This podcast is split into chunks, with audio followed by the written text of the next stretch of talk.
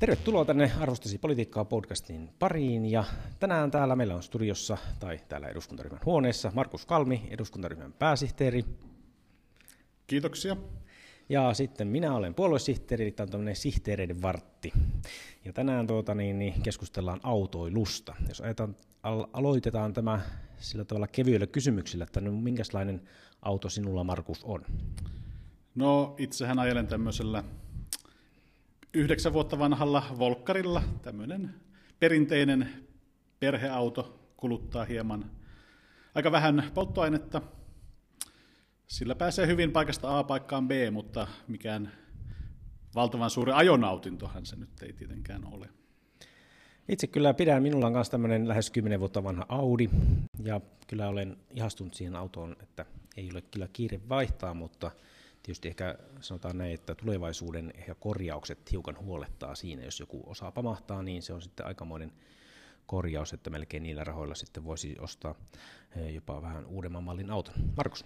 Niin, tota, olen itse asiassa tässä viime aikoina miettinyt tota, auton vaihtoa uudempaan, juuri siksi, että pelkään, että auto joku päivä hajoaa tuonne tielle. Mutta tota, kyllä se niin on, että tämmöiselle tavalliselle aika lailla keskituloiselle ihmiselle, niin tota, uuden auton hankinta vaatii kyllä aikamoista harkintaa, että kannattaako, kuinka paljon rahaa siihen autoiluun laittaa. Autohan on tunnetusti maailman huonoin sijoituskohde, eli siinä arvo laskee, tiedetään suurin piirtein se kaava, jos ei mitään suurempia tapahdu, että miten paljon se laskee ja uusi auto kun ajetaan liikkeestä pihalle, niin se on niin parin tonnin pudotus jo siinä heti liikkeen, liikkeen tuota, niin, niin ulko-oven toisella puolella. No, mutta miksi sitten tätä asiaa tänään keskustellaan, niin täällä on politiikassa tapahtunut merkittäviä avauksia viime aikoina, jos Markus vaikka käyt niitä läpi. Joo, tosiaan useampi puolue on tuonut esille tämmöisiä omia säästö- tai päästövähennyskeinoja, ja myös liikenne- ja viestintäministeriö toi, heidän työryhmänsä toi esille tällaisen tiekartta-esityksen, millä liikenteen päästöjä voidaan puolittaa kymmenessä vuodessa.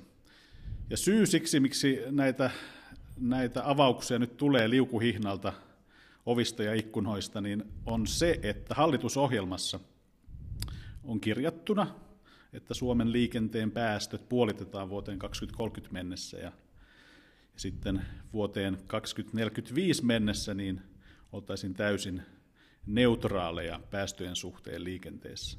Ja tämähän on aika kova tavoite. Näin, jos vielä kerrotaan hiukan, että mistä tämä autoilun verotus nyt sitten koostuu, niin tässä tuota, niin, niin autoveron osuus on tuommoinen vajaa miljardi. Sitten meillä on ajoneuvoveroa, eli sitä veroa, jota maksetaan tuota, niin, niin, joka vuosi tulee verolaput kotiin, niin sitä on vähän reilu miljardi. Sitten polttoaineisiin menee 2,6 miljardia, ja sitten ALV näistä uusista autoista menee tässä, se on reilu miljardin ja sitten lopuista korjauksista ja vakuutusmaksuista ja näin poispäin. Eli tämä on tämä kokonaissumma on semmoinen noin 8 miljardia euroa, ja nyt oikeastaan kysymys on siitä, että miten tätä pottia niin kuin, tavallaan eri puolueet haluaisi jakaa uudelleen, koska tässä on suuret muutokset, kuitenkin sähköautoilu lisääntyy maailmassa, ja sitten jos niillä on alhaisempi verokanta, niin jostain täytyy kuitenkin tuo 8 miljardia euroa sitten veroja kerätä. Mitenkä ajattelet, Markus, nyt jos tuota, katsot noita puolueiden erilaisia suunnitelmia, niin lähdetäänkö vaikka liikenteeseen siitä, siitä, mistä saatiin mielenkiintoinen Twitter-kuva, eli keskusta pelastaa henkilöautot, mutta sitten onkin hyvä kysymys, että kuka on sitten ne niin sanotusti tuhoon tuo, tekemässä, eikö se ole se hallitus, joka on nämä tuhoamassa? Tämä kuva, mihin viittaat, niin sehän on itse asiassa aika mielenkiintoinen. Siinä voi olla, en nyt tiedä keskustalaisten ajatuksia, mutta siinähän näyttää olevan aikamoinen piiloviesti, koska tässä siinähän on kopioitu tällaista 50-luvun mainosta, jossa silloinen maalaisliitto pelottelee sosialismin ja kommunismin uhalla. Nyt nämä termit oli poistettu tästä mainoksesta, mutta kyllä, kyllä semmoinen ajatus hiipi ainakin omaan päähäni, että keskusta viestii sitä, että he nyt pelastavat suomalaiset sosialismin kauhuilta esittämällä omia hienoja mallejaan. Mikä siinä keskustan mallissa, niin kuin, mikä siinä on niin kuin se ydin? Miten tätä 8 miljardin pottia sitten jaettaisiin uudelleen? No, siinähän ei varsinaisesti puhuttu näistä summista, mutta heillähän oli useita, useampi tämmöinen ehdotus, millä vähennetään näitä liikenteen päästöjä. Yksi, yksi oli se, että tämä biopolttoaineiden määrä, mitä sekoitetaan polttoaineisiin, niin sen määrä kasvatettaisiin jopa 40 prosenttiin vuosikymmenen loppuun mennessä. Nythän, nythän hallitus on korottamassa tätä sekoitevelvoitetta 12 prosentista siihen 30 prosenttiin. Ja eri arvioiden mukaan tämä tulee pelkästään lisäämään polttoaineiden kustannuksia miljardilla eurolla vuosikymmenessä. Eli no, jos tuohon pysähdyn, niin tarkoittaako se sitä, että kun sekoite tai biopolttoainetta tai synteettistä polttoainetta sitten sinne niin, että moottorit vielä sitä kestää, niin sitten se on vaan yksinkertaisesti kalliimpaa ja silloin kuluttaja maksaa enemmän vai mistä tämä kustannus?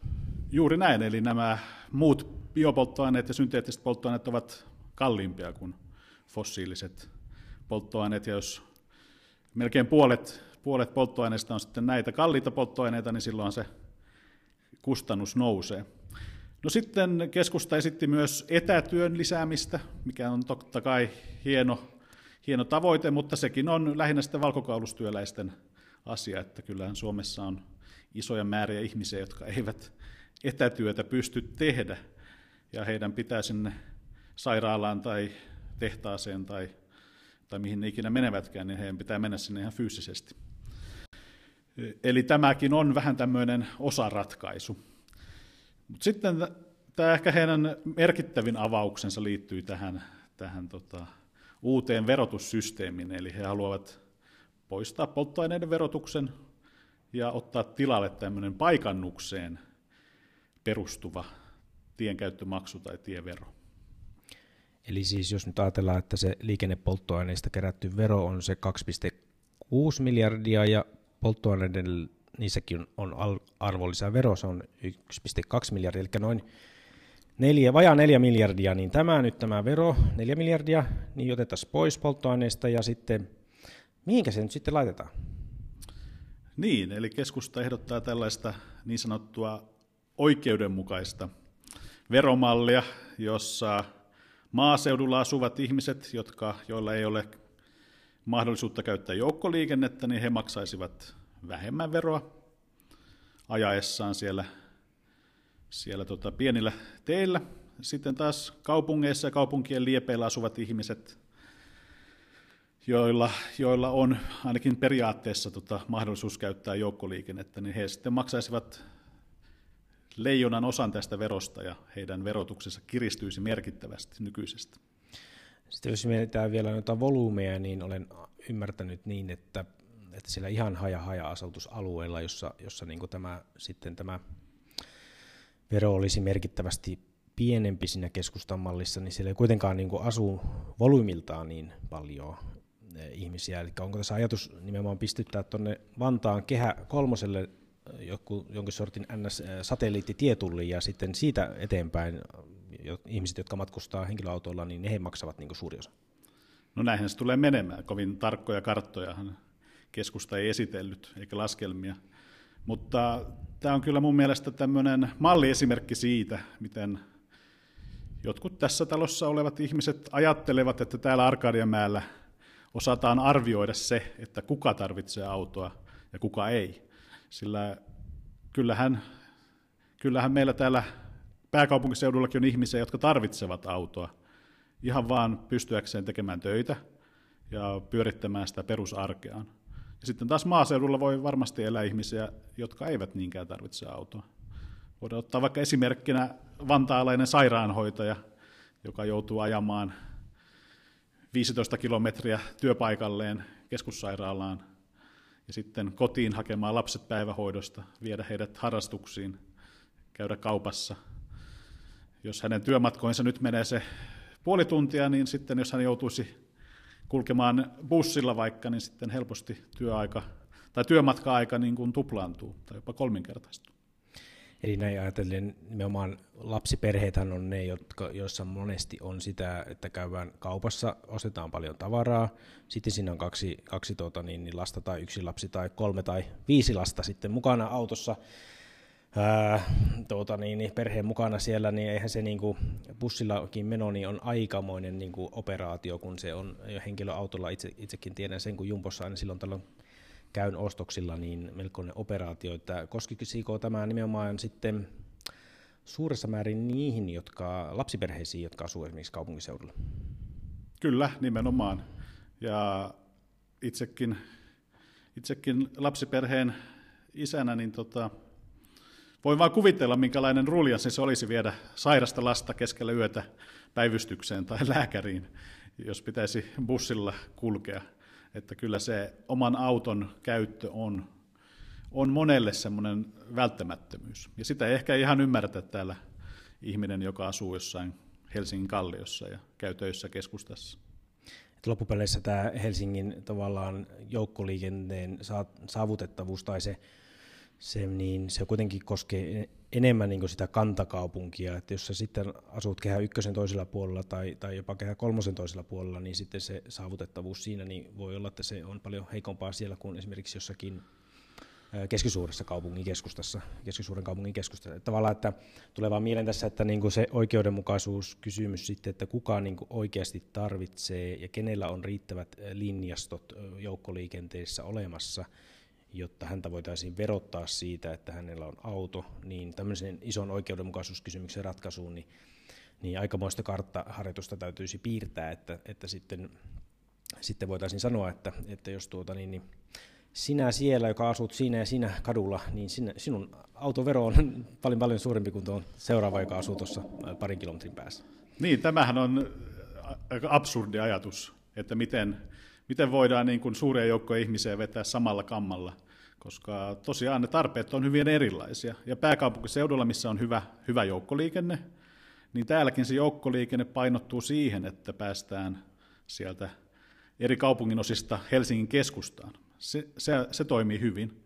Mutta sitten jos pitää niin poikittain liikkua, niin se on jo paljon hankalampaa ilman tota, omaa autoa. Puhumattakaan sitten, jos olet vaikka vuorotyöläinen, menet keskellä yötä työhön tai aamulla aikaisin, niin kyllä se, kyllä se hankalaa on monelle ihmiselle.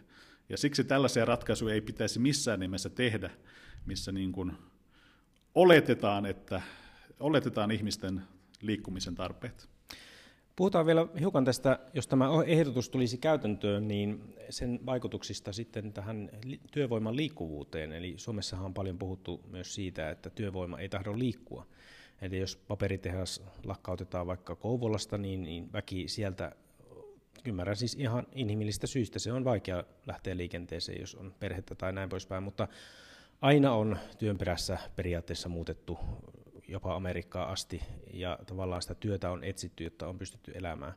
Niin tavallaan tämmöinen este sitten, eh, minkälaisia vaikutuksia sillä olisi sitten niin kuin eh, tähän liikkuvuuteen? Nythän on tehty paljon semmoisia lainsäädännöllisiä ajot, juttuja, joilla on niin kuin parannettu tätä liikkuvuutta, esimerkiksi kakkosasunnon verohuojennukset, ja olisiko tämä niin kuin tavallaan, tai mä ainakin näen, että olisi vähän niin kuin takapakkia tässä liikkuvuuden edistämisessä. Niin, ja tämähän itse asiassa lukee täällä hallitusohjelmakirjauksessakin, että halutaan vähentää liikennesuorituksia. Eli halutaan vähentää ihmisten liikkuvuutta ylipäätään. Se on niin kuin tämän koko homman ideana.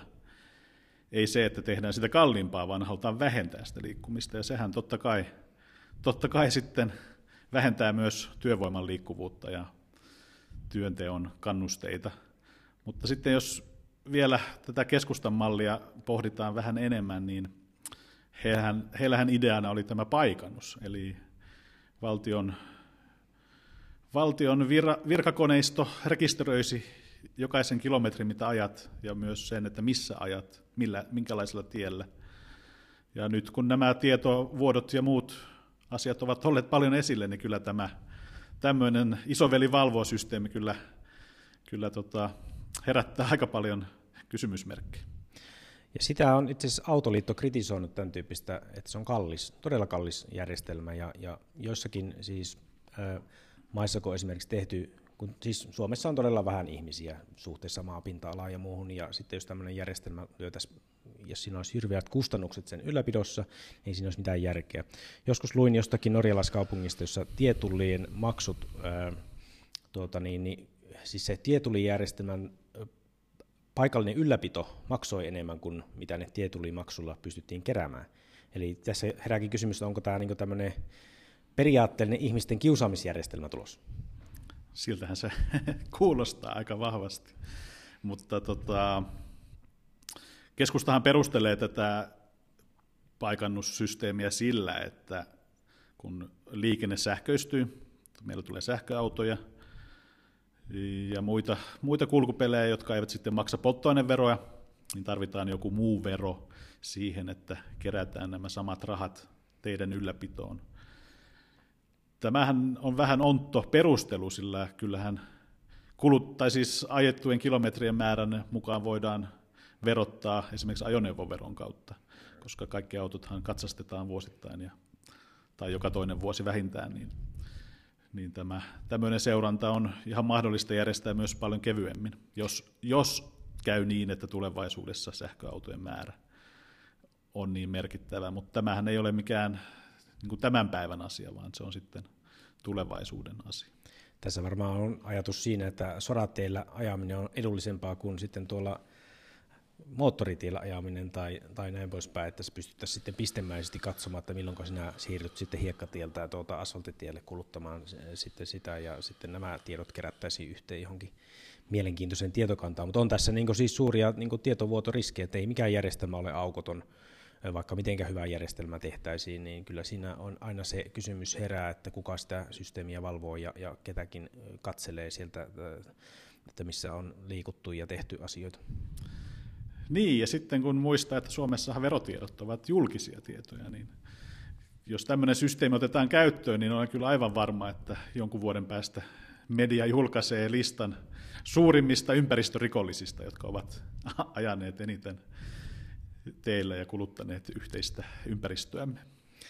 Näin, ja tästä päästään sitten kokoomuksen malliin, ja kokoomus on myös julkaissut oman autoverotusuudistusmallinsa, ja siinä tuota, niin, niin, suuri slogan on, kokoomus poistaisi autoveron neljässä vuodessa. Ja autoverohan oli just tämä hankintahintaan kohdistuva verotus, joka sitten tietysti siirtyy vanhoissa autoissa sitten sille vanhan auton ostajalle niin kuin osana, ja se on noin neljäsosa auton arvosta. No kokoomus sitten taas ö, lähtisi lisäämään sitten ajoneuvoveroa, eli sitä vuosittaista verolipun hintaa ja polttoaineiden hintaa. Eli sinänsä, sinänsä tuota, niin, niin, ei ole kauhean innovatiivinen uudistus, vaan niin kuin se kohdistus niin kuin käyttöön. Mitä mieltä olet siinä? No, tämähän on hyvin kokoomuslainen ehdotus. He ovat varmaan muistaakseni puhuneet tästä jo pidempääkin, että autoveroa pitäisi laskea – Siinähän on vain se ongelma, että tämmöisestä uudistuksesta hyötyisivät ne ihmiset, jotka muutenkin vaihtavat auton, auton uuteen vuoden tai kahden välein. Ja sitten maksumiehinä ovat ne, jotka ajavat vähän vanhemmalla autolla ja, ja tota, joutuvat sitten maksamaan suurempaa ajoneuvoveroa ja suurempaa polttoaineveroa.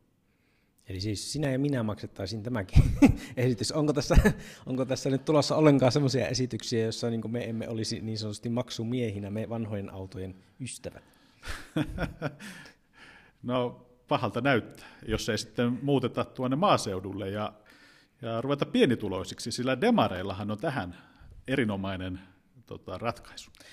Näin oli ministeri Harakka vieraili tuossa A-studiossa ja kertoi ratkaisun. Kerropas Markus, mitä ministeri Harakka lupasi? Oliko vappu satanen tankkiin? No, hän lupasi, lupasi tota, televisiossa suorassa lähetyksessä, että pienituloisille, eli alle keskituloisille, korvataan polttoaineveron korotukset maksamalla rahaa tilille. Eli aina kun käyt tankilla, niin sinulle kompensoidaan se summa jos täytät nämä tietyt edellytykset, eli olet, tienaat, tienaat alle keskituloisen tulojen verran. Ja no, tämähän on kaikkien aikojen tota kannusteloukku himmeli, ja tämmöiseen ei kyllä missään nimessä pidä ryhtyä. Eli siinä niin kuin Demarin jäsenkirja ei nyt sentään kysytä, mutta tuota, niin, jonkun sortin hallituksen bonuskortti on siinä, että tuota, niin, kun käyt tankilla, niin sitten sitten palautuu verot suoraan rahana sinun tilillesi sitten tietty määrä euroja. Jos mietitään tuota kompensaatiota, niin sitten onko siinä siis ajatus, että kun alle keskituloiset eivät maksa mistään korotuksesta mitään, vaan heille kilahtaa tämä sama euromäärä, niin sitten kun sinusta tulee keskituloinen, niin sittenhän sinä maksat. Niin, tässähän sitten se ongelma on, että eihän ihmisen kannata tehdä, tehdä töitä ja kasvattaa tulojaan, koska sitten, sitten hän joutuu maksumieheksi ja se käteen jäävä tulo voi jopa pienentyä. No on meillä kuitenkin yksi puolue, joka, eli vihreät, joilla on hyvin selkeä linja tästä hallituksen muiden puolueiden sekoilussa, eli heidän mielestään polttoaineen hinta täytyy vaan niin kuin moninkertaistua, jotta tuota, niin, niin, autoilusta tulee entistä kalliimpaa ja ihmiset siirtyvät sitten niin kuin, käyttämään vaikkapa fillaria. Mikäs tämä vihreiden ratkaisu sitten, niin kuin, miellyttääkö se sinua Vantaalla asuvaa perheen isää? No tämä on ehkä yksi syy, miksi en äänestä vihreitä. Mutta totta kai heidän kannattajakuntansa varmaan on, koostuu ihmisistä, joille tämä, tämä malli sopii oikein hyvin, eikä siinä mitään. He ajavat omien kannattajiensa e, ajamia asioita tai toivomia asioita. Mutta kun miettii sitten sitä, että millä, minkälaisilla polttoaineverokorotuksilla saadaan liikennettä oikeasti vähentymään, niin sehän tarkoittaa sitä, että bensavero pitää moninkertaista, että bensalitran hinta nousee sinne kahteen kolmeen euroon. Ja sehän olisi kyllä aika tuhoisaa niille ihmisille, jotka oikeasti sitä autoa tarvitsevat siinä arjessaan ja käydäkseen töissä. Jos mietitään vielä sillä tätä laajaa kuvaa, meillä tämä ilmastonmuutoskysymys jossain määrin on pakottanut kaikki puolueet allekirjoittamaan sen, tuota, mikä se oli se tiekartta, päästövähennyksiin ja, ja siinä niin kuin nämä aika kovat tavoitteet, miten liikenteen päästöjä tullaan leikkaamaan lähivuosina, niin mikä olisi se sinun mallisi sitten tähän, että pitääkö tehdä sillä tavalla konservatiivisesti hyvin pienillä muutoksilla mennä eteenpäin ja katsoa, että mihin tämä maailma kehittyy? Niin, tämä on kyllä se iso kysymys. Eli meillä on poliittisesti päätetty tällainen todella tiukka päästövähennystavoite, kymmenessä vuodessa pitäisi puolittaa, puolittaa tota, liikenteen päästöt. Ja kun ottaa huomioon, että meillä Suomessa on autojen keski se 12 vuotta, niin huomaa, että tässä on aikamoinen dilemma.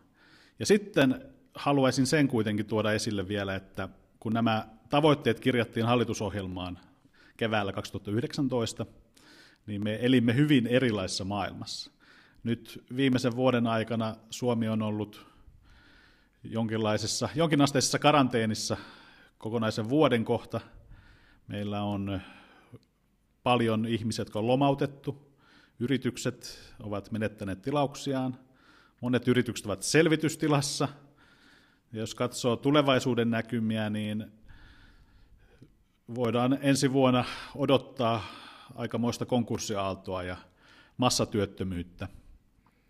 Ja sitten, että tässä tilanteessa vielä ryhdytään tällaisiin todella tiukkoihin päästötalkoisiin pidetään kiinni näistä kovista tavoitteista, niin se on kyllä, se tulee tietämään kylmää kyytiä Suomen kilpailukyvylle ja suomalaisten hyvinvoinnille, ihan suoraan sanottuna.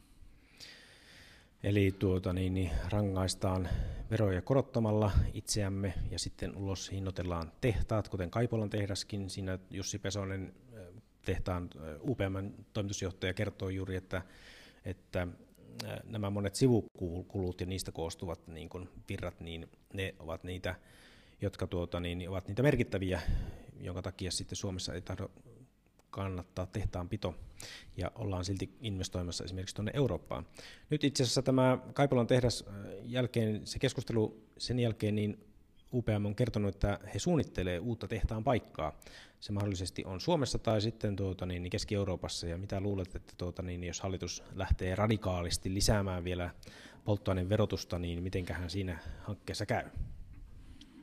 Se tehdas siirtyy sitten muualle. Se on ihan selvä. Ja pelkästään se, että me käydään tämmöistä keskustelua ja tuodaan esille näitä, näitä polttoaineveron korotussuunnitelmia, niin pelkästään se saa jo investoinnit jäädytettyä. Kukaan järkevä yritysjohtaja ei tässä tilanteessa lähde tota investoimaan Suomeen, kun tulevaisuuskuvat ovat niin epäselviä. Mutta sitten kun miettii vielä näitä päästötavoitteita, niin liikenteen päästöthän on noin 20 prosenttia Suomen kokonaispäästöistä, ja siitä vajaa puolet on tätä ammattiliikennettä, ja sitten puolet on tämä yksityisautoilu.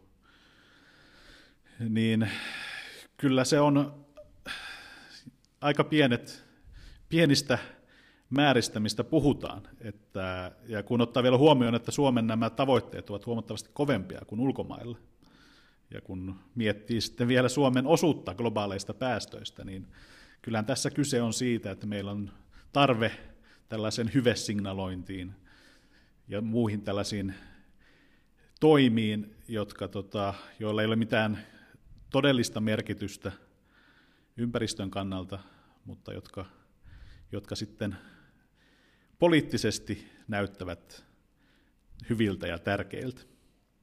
Jos summaa vielä näitä puolueiden tavoitteita, niin kokoomus siis haluaa ensisijaisesti hyödyttää niitä, joilla on se iso ja uusi auto, koska niiltä se, tuota, niin, niin, se vero laskisi kaikista eniten suhteessa siis muihin autoihin. Keskusta taas niitä, jotka asuu siellä maaseudulla ja kurittaa sitten taas keskustoissa asuvia. Ja sitten taas demarit haluaisi kompensoida nämä kaikki veromuutokset sitten pienituloisille, eli nostaa sitten esimerkiksi työn verotuksen kynnystä, koska silloinhan tämä tavallaan siirtyisi osittain vaikuttamaan työn verotukseen, koska se niin olisi suora tuki sitä kautta, että olet pienituloinen. Ja vihreät sitten taas ylipäätänsä haluaa polttoaineveroa lisää ja siirtää ihmiset fillaroimaan. Niin jos nämä kaikki näiden puolueiden niin kuin ajatukset pistettäisiin yhteen ja, ja sekoitettaisiin, niin, niin miltä se näyttäisi se, se vero, jos tästä tulisi niin sanotusti kompromissien äiti? No, siinä kävisi niin kuin aina, aina joka tilanteessa, eli se tavallinen työtä tekevä, yrittävä, keskituloinen ihminen, niin hän on maksumies, kun kaikki nämä mallit lyödään yhteen tai jos ne toteutetaan vaikkapa erikseen. Ja tämä on, tämä on se suuri, suuri dilemma, että kuka ajaa sen enemmistön asiaa tässä tilanteessa. Ei Suomeen tarvittaisiin tällainen keskiluokan autoverokapina. niin, niinkin voisi sanoa. Kiitos. Tuota, niin, niin, tässä oli tämä lyhykäisyydessään tämä meidän autopodcast, eli kymmenen vuotta vanhoilla autoilla ajelevat kaksi setämiestä, joilla on pieniä lapsia kotona, niin ovat suurin piirtein tämän tyyppistä ää, mieltä siitä, mitä puolueet ovat ajamassa tai minkälaisia veromalloja ovat julkaisemassa. Mutta tietysti vaikeushan tässä on se, että minkälainen se on se sitten se meidän vastaus tähän, tähän kaikkiin niin veromalliin. Onko Markus sinulla vielä, jos kerrotaan, niin minkälainen ajatus siitä, että miten tätä kahdeksan miljardin veropottia pitäisi sitten paremmin jakaa? Niin, no siinähän on aika mielenkiintoinen tilanne, että me tosiaan kerätään, kerätään kahdeksan miljardia liikenteestä ja sitten tiestön ylläpitoon riittää siitä noin pari miljardia. Eli kyllähän voisi myös miettiä sitä, että pitäisikö meidän kerätä niitä varoja jostain muusta tai ehkä jopa hillitä kustannuksia. Mutta mitä tulee näihin ympäristötavoitteisiin ja päästötavoitteisiin, niin kyllä minä katsoisin enemmänkin tota teknologista kehitystä. Sitä kautta meillä on mahdollisuus, mahdollisuus päästä näihin tavoitteisiin. Ja sitten me tarvitaan kyllä ihan riittävän pitkiä, pitkiä tota siirtymäaikoja. Että se, että kymmenessä vuodessa – kymmeneen vuoteen asetetaan valtavan tiukat tavoitteet, niin se on, se on tuhoisa. Näin juuri, eli toivotaan niin, että suomalainen loistava teknologia tälläkin alalla. Meillä on monia sellaisia tuota, yrityksiä, jotka koko ajan kehittää näitä synteettisiä polttoaineita, on Power to X-tyyppinen teknologia, jota pystytään sitten saamaan jopa hiilineutraalia polttoainetta, että nämä teknologinen kehitys menee eteenpäin ja tuota, niin, niin saadaan entistä ympäristöystävällistä teknologiaa käyttöön ja sitten pystytään kaikki edelleen silti ajamaan autoilla ilman, että meitä verotus niin sanotusti tappaa täällä Suomen maassa, jossa on kuitenkin aika pitkät etäisyydet. Mutta tuntuu vähän, että tässä niin kuin yksi osa joukkueesta, tai oikeastaan itse asiassa kaikki, ovat puhuttelemassa vain omia äänestäjiänsä näillä omilla veromalleilla, eikä sitten tavallaan ehkä semmoista edes haluakaan ole niin tehdä itse asialle niin juurikaan mitään. Mitä tästä ajattelet? Tämähän on politiikan ehkä suurin ongelma, eli ajetaan tiettyjen ryhmien etua tai kuvitteellista etua ja katsotaan maailmaa sen oman ideologisen kuplan sisältä. Ja kyllä tänne Arkadian määrä tarvittaisiin lisää semmoisia kansanedustajia ja puolueita tai puolueiden edustajia, jotka näkevät kokonaisuuksia ja osaavat arvioida niin kuin laajemmin tämmöisten päätösten vaikutuksia. Kiitos. Tämä taisi olla nyt tässä ja seurataan innolla sitten, tuota, niin, niin minkälaisen veromallin mahdollisesti kristillisdemokraatit saavat aikaiseksi, kun tuota, niin, niin, pohdiskelevat näitä verotuksen kysymyksiä. Helppoahan se tietysti ei ole, koska jos 8 miljardia euroa jaetaan uudelleen, niin, niin aina siinä joku voittaa ja joku, joku kärsii, vaikka olisi miten pitkät siirtymäajat. Ja siinä mielessä katsotaan, mitä saadaan aikaisin. Kiitos, että olit kuuntelemassa tätä Arvostasi politiikkaa autoista podcastia ja kuule niin.